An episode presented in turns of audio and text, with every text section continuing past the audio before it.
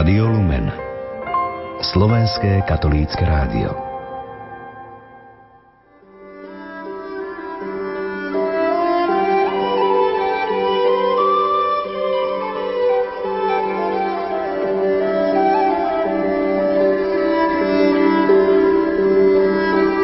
Obec Rad leží v južnej časti východoslovenskej nížiny v okrese Trebišov.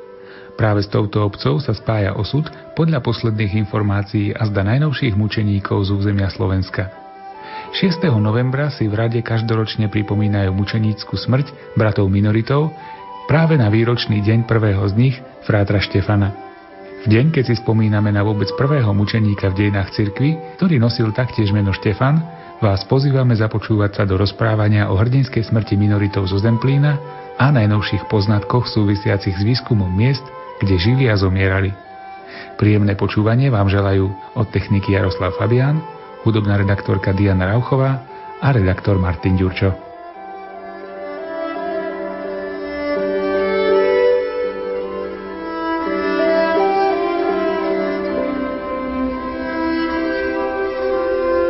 Čas, v ktorom prišli minoriti pôsobiť do radu, patrí medzi najkrvavejšie obdobia našich dejín.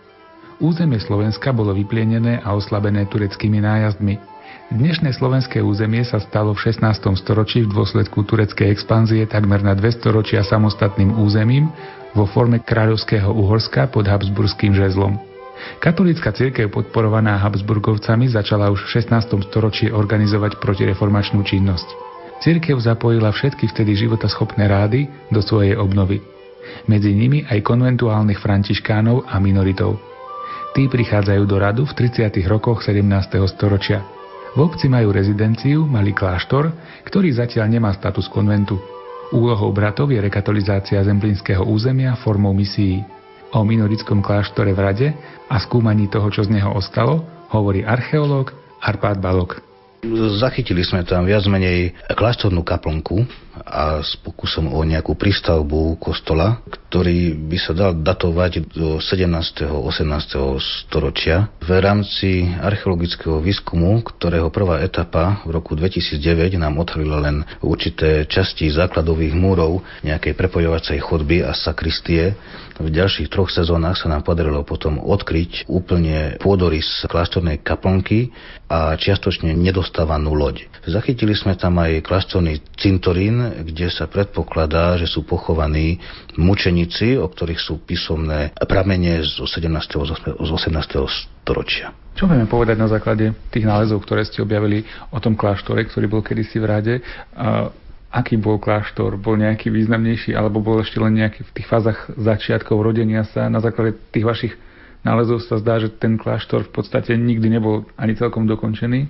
Kláštor vyzerá, že dokončený bol, no my sme budovu kláštora samotnú neskúmali, keďže je tam momentálne fara. Keby sme tam chceli urobiť archeologický výskum, by sme museli tú faru presťahovať. Takže v rámci výskumu samotnej kaplnky, ktorá sa nachádza na dvore fary, napojená na kláštor cez sakristiu, by sa dalo povedať, že v určitom období ten kláštor bol ako celok so štyrmi celami a tá malá kaplnka v podstate aj splňala tie požiadavky podľa nás tej sakrálnej časti, ktorá by akože mohla byť súčasťou takého malého kláštora tých minoritov. A viac menej my vychádzame z písomných prameňov, keďže tie nálezy, ktoré tam máme archeologické, vieme skôr rámcovo zaradiť medzi to 17. 18. E, storočie, ale e, konkrétne nejaké sakrálne sme e, nenašli veci, ktoré by slúžili na, na liturgické účely. Mm. Takže tým pádom na základe tých archeologických nálezov hnutelných, okrem základov oltára, nevieme určiť, že aký to bol kláštor, ale na základe písomných prameňov vieme, sa dá doložiť, že to bol kláštor minoritov františkánov. Čo vieme teda konkrétne povedať o tom cintoríne? O tom vieme pravdepodobne trochu viac ako o tom kláštore, ako ste povedali. Ja troška sa vrátim k tomu kláštoru naspäť. Ako prvoplánoviteľ sme sa snažili odkryť v podstate tú architektúru, ku tomu cintorínu, ktorý sme objavili vďaka tomu výskumu tej architektúry. sme sa vlastne dostali ku celkovému odkryvu toho cintorínu vďaka náhodnému nálezu jedného lekára, ktorý tam bol počas archeologického výskumu a identifikoval stavec na tele kostry, ktorú sme našli, krčný, ktorý bol naopak otočený. Na základe toho bol urobený antropologický rozbor. Pán doktor Nikita Bobrov ho urobil zo súdneho lekárstva, ktorý určil, že telo, ktoré sa nachádzalo v hrobe, zomrelo násilnou smrťou.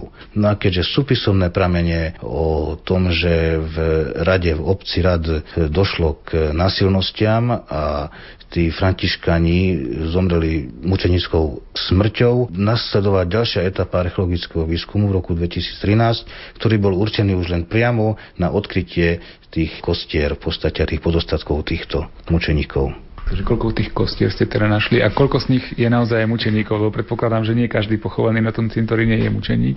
Na základe písomných prameňov by malo byť 7 tých mučeníkov. Ono v podstate stále prebieha ešte archívny výskum, ktorý vedú minoriti samotní. My sme našli v 14 hroboch 16 podostatkov tiel s tým, že zatiaľ na základe antropologického rozboru by sa dalo povedať, že 5 kostier pri hrubej obhliadke si vykazuje nejaké násilnú, nejakú násilnú násilnú smrť, ale pri vyberaní posledných piatich sme sa nezúčastnili, takže ešte nevieme celkové vyhodnotenie. Ale po vyhodnotení myslím, že sa potvrdí určite, že ten predpoklad tých siedmých tam sa naplní, že toľko je tých mučeníkov. Mhm. Všetci pochádzajú z rovnakého obdobia, z rovnakého času historického? Ten historický čas, v podstate tie reformácie, protireformácie v tom 17. storočí sa dá povedať, že sa rámcovo dajú dať do jedného celku. Ono by tam mal byť nejaký rozdiel nejakých 50 a 70 rokov. To vlastne súhlasí aj s tými historickými prámeňmi, čo vieme. Áno, súhlasí to aj s tým, v podstate myslím, že do roku 1732 alebo 36 je posledný záznam, keď tam boli minoriti ešte, potom sa akože presťahovali sa do Brehova. Predpokladáme, že jedným z tých dôvodov boli aj tie násilnosti, ktorým tam boli oni vystavení. Predpokladáte, že sa ešte bude nejako pracovať v tejto lokalite? Je tam ešte plánovaný nejaký výskum, alebo zatiaľ je to predbežne uzavretá vec už pre vás? No, pre nás v rámci archeológie priamo na tom mieste, na tom farskom dvore v okolí tohoto kláštora aj kostola by sme už viac menej ten výskum aj uzavreli, ale v rámci obce rad by sme nechali kľudne ešte vrátka otvorené, pretože predpokladáme, že by sa tam mohlo nájsť aj niečo staršie, keďže sú náznaky písomných prameňov, že už tam aj v stredoveku stál nejaký kostol.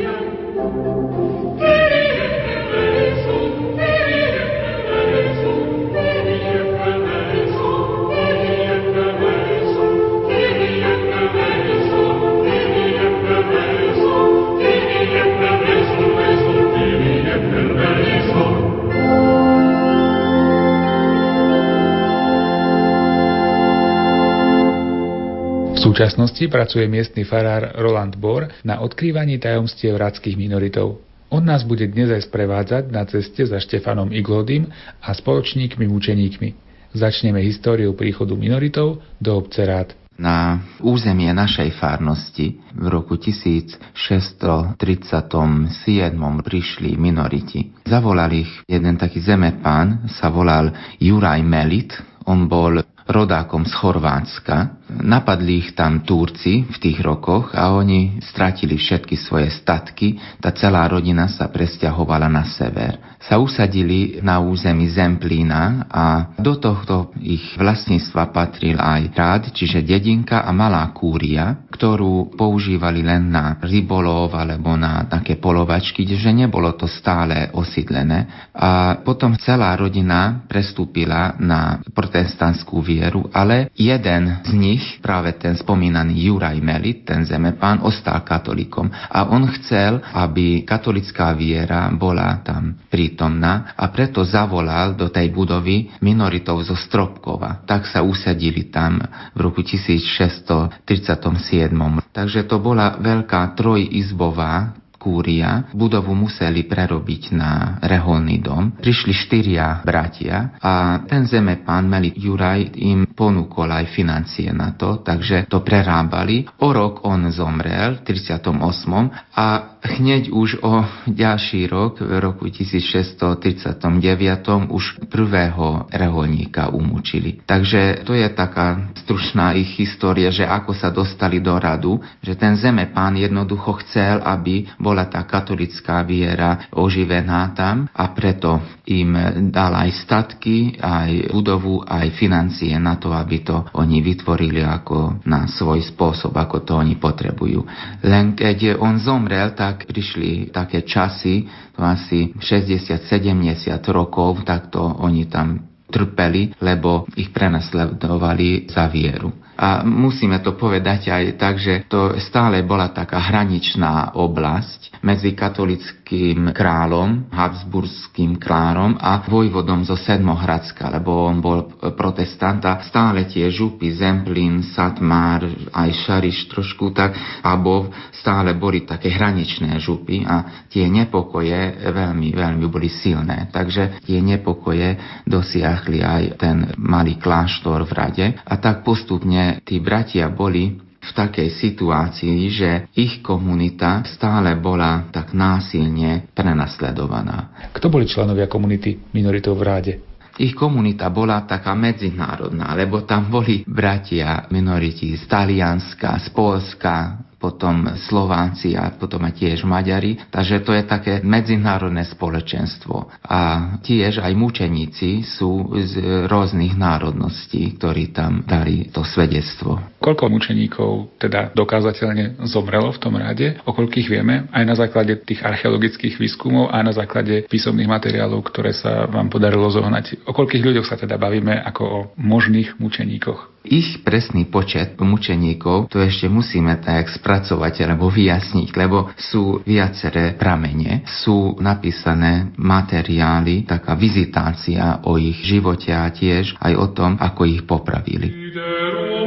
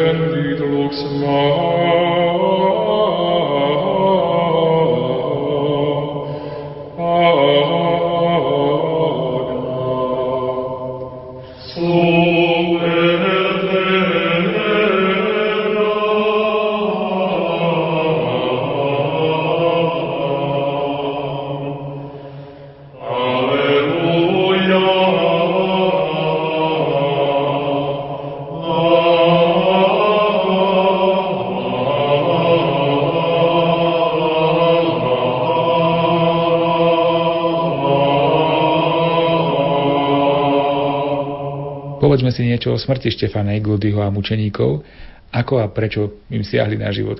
Poznáme podrobnejšie tieto príbehy? Vtedajší františkanský provinciál, ktorý sa volal Jan Krstiteľ Astoris Ferrari, on spracoval celú tú situáciu, hlavne mučenickú smrť prvého mučeníka, to bol brat laik Štefan Iglody sa volal, a potom postupne aj ostatné tie udalosti zaznamenávali. Podľa tej relácie a toho spisu provinciála vieme, že popravili tam bratov, ktorí boli z Talianska, Anton de Socis a Bonaventura de Taurmina. Oni chránili kostol a sveté nádoby a je napísané, že ich preto obesili a potom je napísané, že ďalších troch bratov tiež umúčili k smrti. Potom máme správy aj o tom, že dvoch vyzliekali do naha a tak ich pripútali k stromom a divá zvera, tie komáre ich potom umúčili. Máme aj o tom správy, že dvoch obesili v kuchyni a podpálili kláštor. Potom, že že jedného pátra, sa volal Eustachius Vladislavsky, ho uväznili, potom katolíci platili nejaké výkupné, ale potom ho zavraždili tom Augustín Nemšovský bol stiatý, je aj o tom záznam. Že veľmi pekne to spracoval monsignor doktor Marian Čižmar, je vydanie o dejinách Košickej arcidiecezy a vo zväzku Reholný život na území Košickej diecezy on spracoval históriu bratov minoritov z konventu v Rade. Je tam aj história Štefana Eliáša Iglodyho ako prvého mučeníka, tiež tie poznámky. Potom teraz práve je v Ríme brat Jozef Sukeník z minoritou a on tam študuje. A on nám z archívu už vyhľadal materiál o tom prvom mučeníkovi, čiže presne preložil do Slovenčiny tú správu provinciála, čo on napísal vtedy do kongregácie. Tak máme tie pramene, potom máme farskú kroniku, ktorý písal od roku 1920 do 1950 1957 tedajší pán farár z radu Vojtech Petrich sa volal a on pekne spracoval aj minulosť farnosti. On tiež navštívil vtedy malý archív minoriti Brechové v kláštore. On tam vyhľadal všetky tie spisy a do tej farskej kroniky prepísal aj fundačnú listinu toho konventu, čo mali ako duplikát, mali uložený v archíve v Brechove. Takže máme aj takú kroniku, že tie sú také pramene z archívov a tiež tá druhá časť tých prameňov je ten archeologický výskum. Zistilo sa, že je tam 14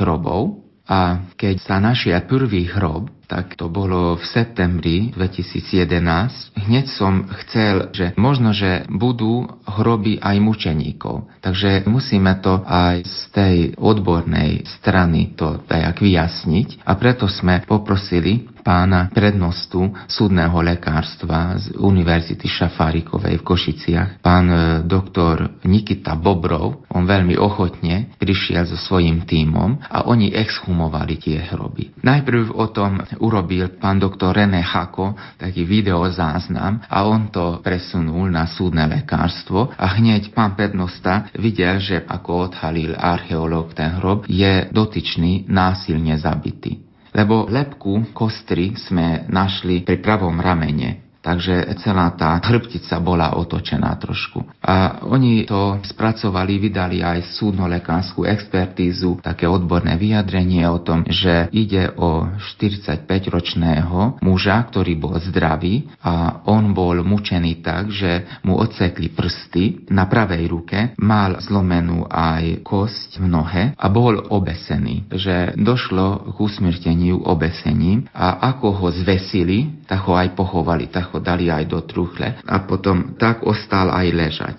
A tak sme ho aj našli, áno, v zemi. Podľa tých archívnych záznamov ide teda o nejakého človeka, ktorého vieme konkrétne identifikovať, že ktorý páter to mohol byť? Áno, áno, poprosili sme pána doktora Bobrova o DNA vyšetrenie a on v spolupráci s univerzitou v Užhorode spracovali aj lepku ako tvár v nejakom počítačovom softveri a teraz môžeme vidieť aj približne ako mohol vyzerať a on bol Talian z južnej časti Európy, rodák. Aj vidno na tvári, že je Talian, ako tie črty sú tam. Takže môže byť Pater Angelus de Sonino alebo Anton de Socis. Oni boli ako medzi prvými umúčenými. Počas výskumu ten prvý hrob sme našli vedľa toho kostola, čo používali minoriti z vonkajšej strany, tesne pri múre toho kostola. Toto bol vlastne ten prvý z mučeníkov, ktorého ste spracovali. Potom sa podarilo identifikovať aj tie ďalšie tela. Hovorili ste, že bolo ich tam viac ako 10. A, áno, 14 hrobov odhalili. Všetky hroby exhumovalo súdne lekárstvo a to spracovanie práve teraz prebieha ešte. Veľmi také zvláštne bolo, že našli sme hrob aj v Svetini.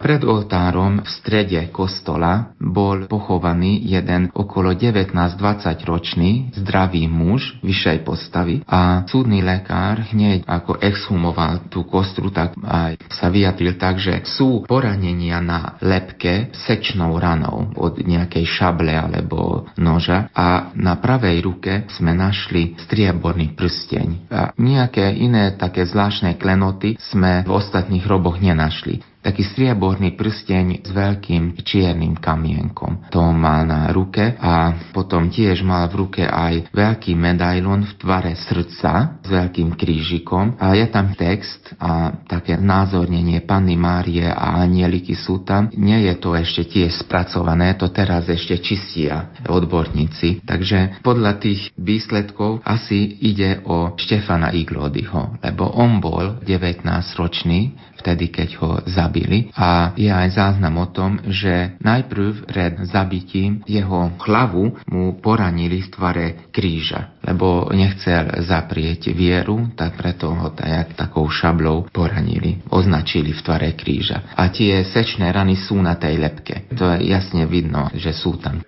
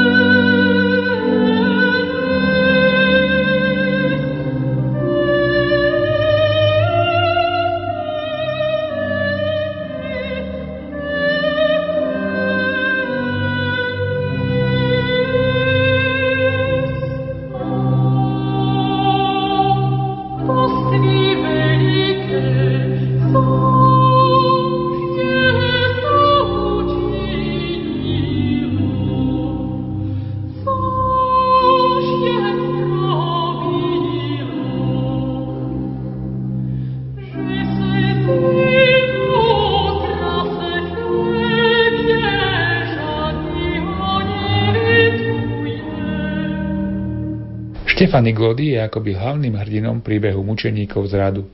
Bol prvým, ktorý za vieru zomrel, čo bolo v historických prameňoch podrobne zdokumentované. Pán farár Roland Bohr nám porozpráva jeho príbeh, tak ako je známy provinciál, ktorý spracoval tie udalosti a tú mučenickú smrť, v správe, čo poslal na kongregáciu do Ríma, on píše o tom, že on je ako mučeník a správa sa ako svety. Že v tom spise je napísané, že Štefan Iglody sa narodil v jednej dedinke Kišrozva, to je teraz v Maďarsku, nedaleko od nás, a sa narodil v protestantskej rodine. Ako 16-ročný sa obrátil, lebo na Zemplíne vtedy boli také dosť šlachetné rodiny, rodina Ňáriova, Ňári a tiež Bárkovci Oni boli katolíci. A ten Štefan, Štefan to je jeho reholné meno, ale ho volali pôvodne Eliáš. On bol veľmi taký nadaný chlapec a keď sa obrátil, tak grof Ňári ho prijal do svojho dvora a chcel vstúpiť do rehole, potom sa prišiel prihlásil do konventu v Rade a ako 19-ročný vstúpil do tej rehole. Bol tam len 6 mesiacov a veľmi dobre slúžil tam ten Štefan, lebo komunita bola aj talianská, aj polská a to okolie rozprávalo väčšinou po maďarsky. A on bol taký komunikátor. Vybavoval aj nejaké úradné veci alebo aj zbieratie milodary. A 6. novembra v roku 1639 ho guardián poslal práve za nejaké milodary a on vyšiel z radu z dediny, chcel ísť do Kišrozvaj, do svojho rodiska a ako prechádzal pri lese, tak dvaja ho zbadali a vedeli o ňom, že on je konvertita a chceli ho násilne k tomu viesť, aby on zaprel tú vieru tak ho zosadili z konia a najprv ho zviazali k stromu, potom dali to poznačenie tvare kríža mu na hlavu a potom mu zrezali hrdlo. Takže tak ho zabili. Telo pri rieke Bodrog v nejakej takej jame zakryli kameňmi, aby to nikto nemohol nájsť a potom toho konia chceli predať a práve oslovili sluhu grofa Ladislava Barkociho, ktorý pred niekoľkými dňami toho konia daroval pre ten konvent. Takže sluha hneď zbadá, že koň patrí do konventu a o tom hneď informoval svojho pána, tá on vyslal vojakov a tých zajali v nejakej krčme. A potom sa začal proces, vyšetrili tie udalosti, áno, lebo najprv chceli ich súdiť za krádež toho konia. Ale potom guardián sa prihlásil, že stratil sa im brat, že nevedia, kde je. Tak potom už ich súdili za vraždu. Našli telo, podľa toho, ako oni to všetko vypovedali, telo Štefana a potom vtedy nedaleko od radu je známy, veľmi známy premonštánsky konvent v Lelesi, to je také veľmi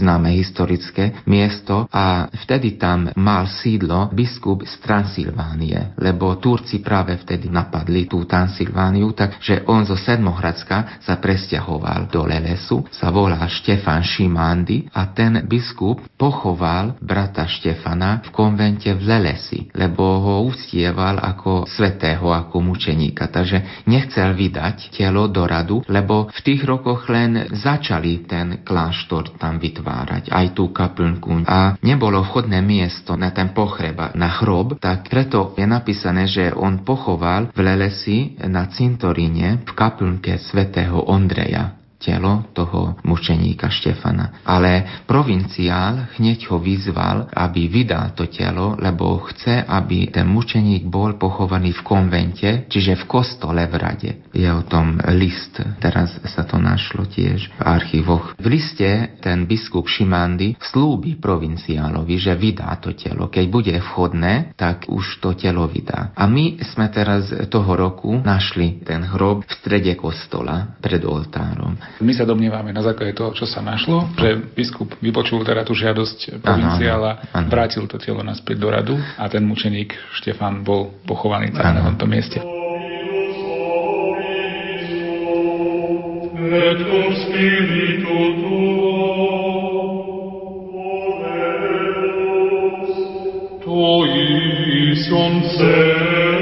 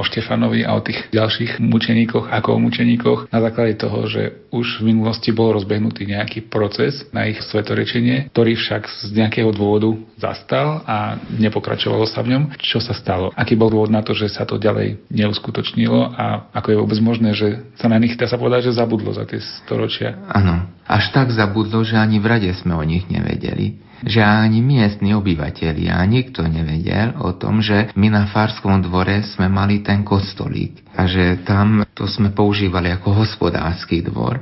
Áno, tak v rokoch 1770 bol pápežom 13. Klement, on bol minorita. A on ako ešte brat bol aj v provinciáli Uhorska, čiže navštevoval tie kláštory a vedel aj o tých mučenických udalostiach a on podporil veľmi, aby ich proces sa začal v Ríme. Sú záznamy aj o tom, že preto nedotiahli ten proces, lebo vtedy sa vyžiadavalo, že musí byť očividný svedok, ktorý môže tvrdiť, že áno, on videl, ako mučili toho dotyčného dotyčného, ale tam, kde zabili Štefana Iglodyho, boli len vrahovia len oni dvaja. Takže len podľa ich svedectva môžeme tvrdiť tú smrť. Boli to také časy za cisára Jozefa II. Veľa také procesy alebo aj iné cirkevné aktivity boli pozastavené, že boli to také ťažké časy, tak možno aj z tých dôvodov sa to prerušilo a sa na nich zabudlo celkom. Ako vás vôbec napadlo stotožňovať tie tela, ktoré ste objavili s nejakými mučeníkmi,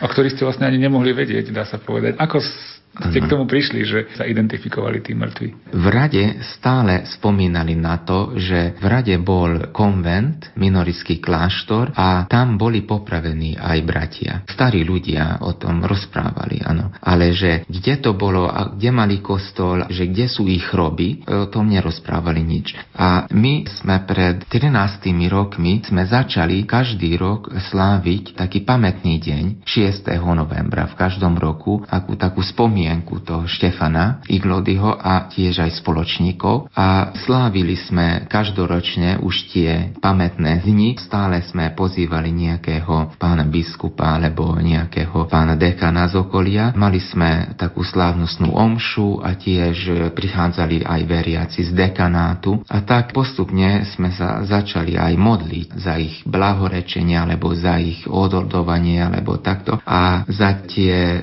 roky sa pekne postupne stále viac a viac sa to zjavovalo. Našli sme aj farskú kroniku. Potom sme začali ten archeologický výskum a pán archeológ Peter Tajkov a Arpad Balog tak oni začali u nás odborne pracovať a tak postupne sme odhalili celý farský dvor a potom bratia minoriti našli jednu medí rytinu v kláštore v Asisi, o Štefanovi Iglodi, a v tej mediritine je napísané aj história toho mučeníka. Potom tiež tam našli e, Asisi v kláštore Františkanov barokový obraz tiež o Štefanovi, ako je tam znázornený tak, že takou veľkou šablou, ako ho poranili na hlave v tvare kríža a potom mu odsekli hrdlo a tiež je tam napísané tak stručne aj história, že 6. novembra 1639 ho umučili za vieru. V akom stave je v súčasnosti ten proces zastavený? Dá sa s tým ešte niečo robiť a bude sa s tým ešte niečo robiť? A je teda nejaká vôľa s tým niečo robiť, keď sa vlastne už podarilo aj identifikovať tých mučeníkov, sú tu ich tela, sú tu ich hodnoverné dôkazy, myslím, o tej mučenickej smrti. Je nejaký záujem teda aj oficiálne ich povýšiť na ten oltár? Áno, Páter Tomáš Lesniak, provinciál minoritov na Slovensku, veľmi podporuje aj ten výskum, aj to spracovanie. A teraz momentálne sa robí na dokumentácii, ktorá by bola taká zjednotená dokumentácia. Aj z archeologického hľadiska, potom aj súdny lekár by tiež tie všetky odborné vyjadrenia už vydal a potom aj z tých archívov, že by sme spracovali vypracovali takú kompletnú dokumentáciu, ktorú on chce potom poslať na kongregáciu na svetorečenie do Ríma. Oni tam majú svojho brata minoritu tiež, ktorý tam pracuje ako odborník v kongregácii a on vydal tie predpisy, že ako by malo vyzerať tá prvá dokumentácia, prvé spracovanie. A teraz na tom práve sa robí. Môžeme povedať, že Pán Boh asi chce zjaviť alebo chce nás viesť tou cestou, že zjavil nám také svedectvá, ktoré nám hovoria o tom, že v situácii, keď je násilie a keď je zlo, vydať svedectvo o Kristovi, čiže vydať svedectvo o láske. Lebo oni práve prežívali tú situáciu, že Štefan Iglody sa stretol s násilím a on sa nevyjadril násilne alebo nespustil sa do nejakého boja, ale prežíval hlbokú jednotu s Kristom a sa vyjadril, lebo sa správal tak ako Kristus na kríži. On. A tí vrahovia aj vo výsluchu povedali, že stále vykrikoval len Ježiš a Mária, pomôžte mi že stále tú vetu opakoval, opakovala. Oni z toho boli takí nahnevaní, že nevedia ho prinútiť k tomu, aby sa zdal viery. Tak odpovedal láskou jednoducho na to násilie, na to zlo. A to je stále aktuálne v dnešnom svete. Preto možno, že Štefan Iglody je aktuálny aj pre nás. Tak pre nás a pre našich farníkov, ktorí tam žijeme, určite, že lebo to je veľmi pozbudzujúce pre nás k tomu, aby sme ožili vo viere v našej dedine. 76% máme 300 obyvateľov a z toho obrovská časť je nezamestnaných. To veľké zúfalstvo a, a, a, a že prežívať v sebe život Čiže prežívať Krista, a toto je, toto je dôležité. Aj v takej situácii, ktorá je teraz, že je taká násilná, tá prítomnosť, alebo taká ťažká.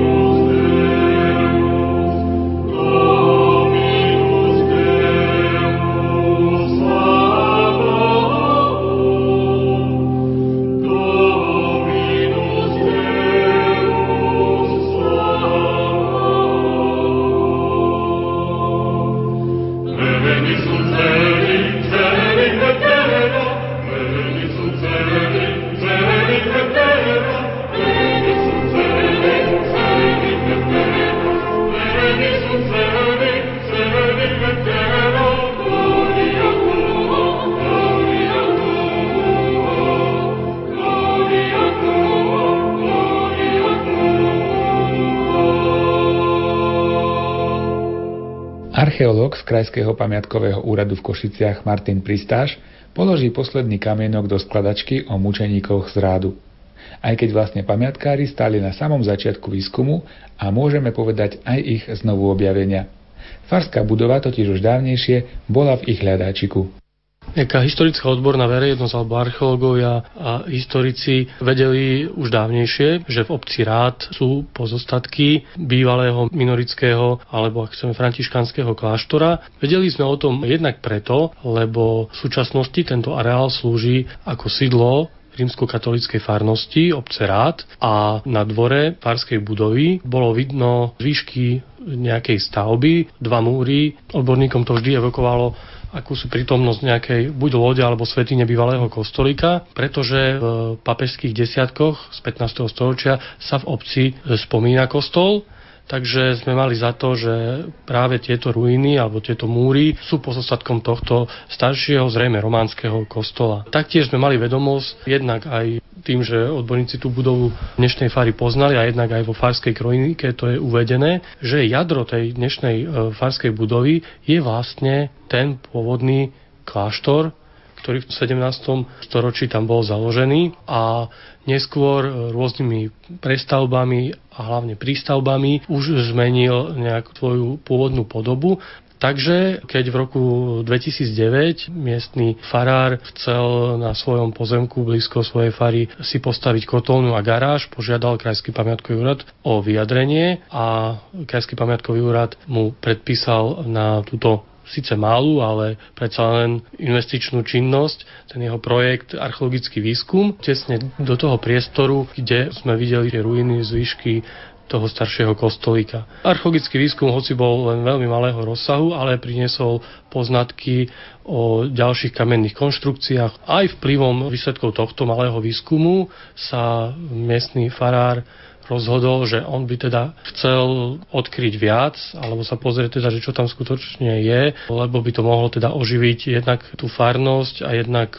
aj zámer jeho trošku ten priestor prinavrátiť mu nejakým spôsobom ducha toho starého kláštora a spraviť z tej farnosti akési také komunitné centrum a vlastne tam by tú prezentáciu toho kostolika alebo toho kláštora vedel využiť. Potom sa pokračovalo s tým archeologickým výskumom, ktorý odkryl vlastne celkom rozľahlé ruiny sakrálneho objektu. Netreba zabúdať na to, že počas toho výskumu sa objavil aj cintorín s hrobmi. Na základe aj toho sa Farský úrad v obci ale aj minorická obec podujala na to, aby nejakým spôsobom ďalej študovali dejiny tohto obdobia v danej oblasti, v tej obci a aby si nejakým spôsobom tých mučeníkov, ktorých inak máme doložených aj písomne, uctili dodatočne na danom mieste, či už liturgicky alebo pamät, nejak, nejakým pamätným miestom, alebo aj formou blahorečenia.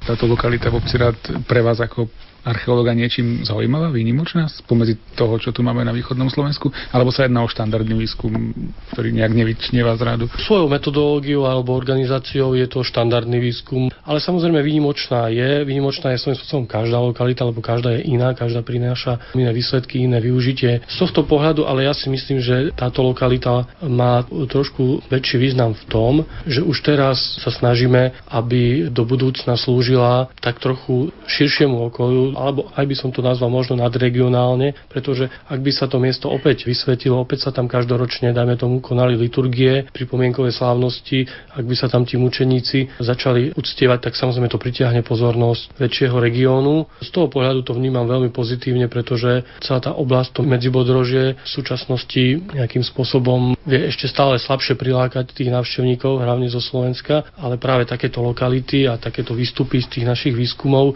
by mohli ešte viac pomôcť k tomu rozvoju regiónu, jednak po tej turistickej stránke, ale aj kultúrnej alebo náboženskej. Čo sa dá v súčasnosti teda vidieť v tej lokalite v obci Rád, čo je nad zemou a ako ste spomínali, keby tam nejaký turista sa skutočne vybral, má vôbec čo vidieť, má vôbec čo pozerať?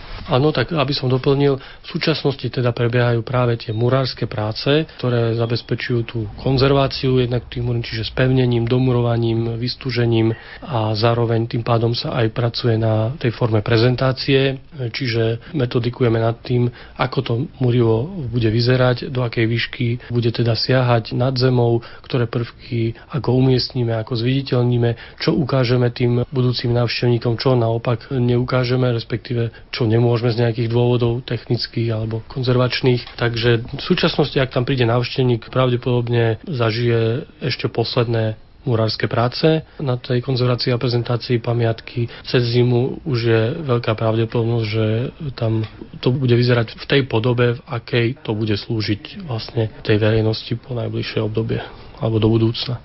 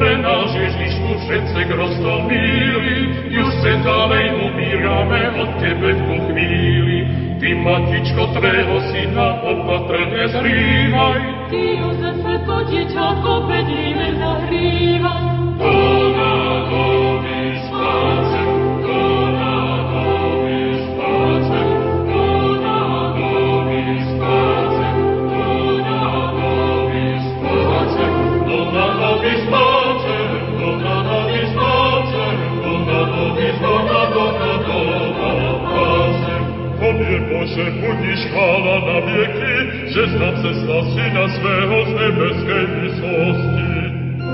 V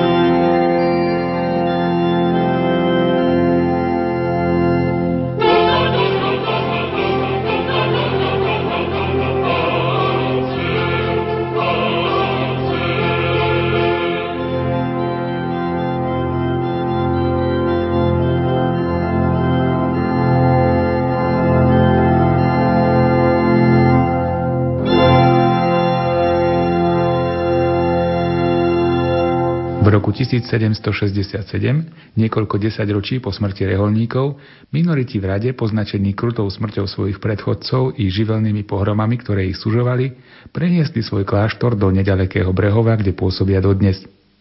Avšak to, čo zachovali v rade, sa opäť po storočiach hlási k životu. A nie sú to len pozostatky stavieb späté s ich pôsobením na Zemplíne, ale hlavne svedectvo života a mučenickej smrti radských minoritov. V uplynulých minútach sme vám odkryli ich stáročia zabudnuté tajomstvá. No veríme, že neostaneme len pri tom. Dúfajme, že proces ich blahorečenia sa obnoví a cirkev sa bude v blízkej budúcnosti tešiť z nových blahoslavených. Za pozornosť pri počúvaní vám ďakujú a pekný zvyšok dňa želajú z Košického štúdia. Jaroslav Fabián, hudobná redaktorka Diana Rauchová a Martin Ďurčo. Který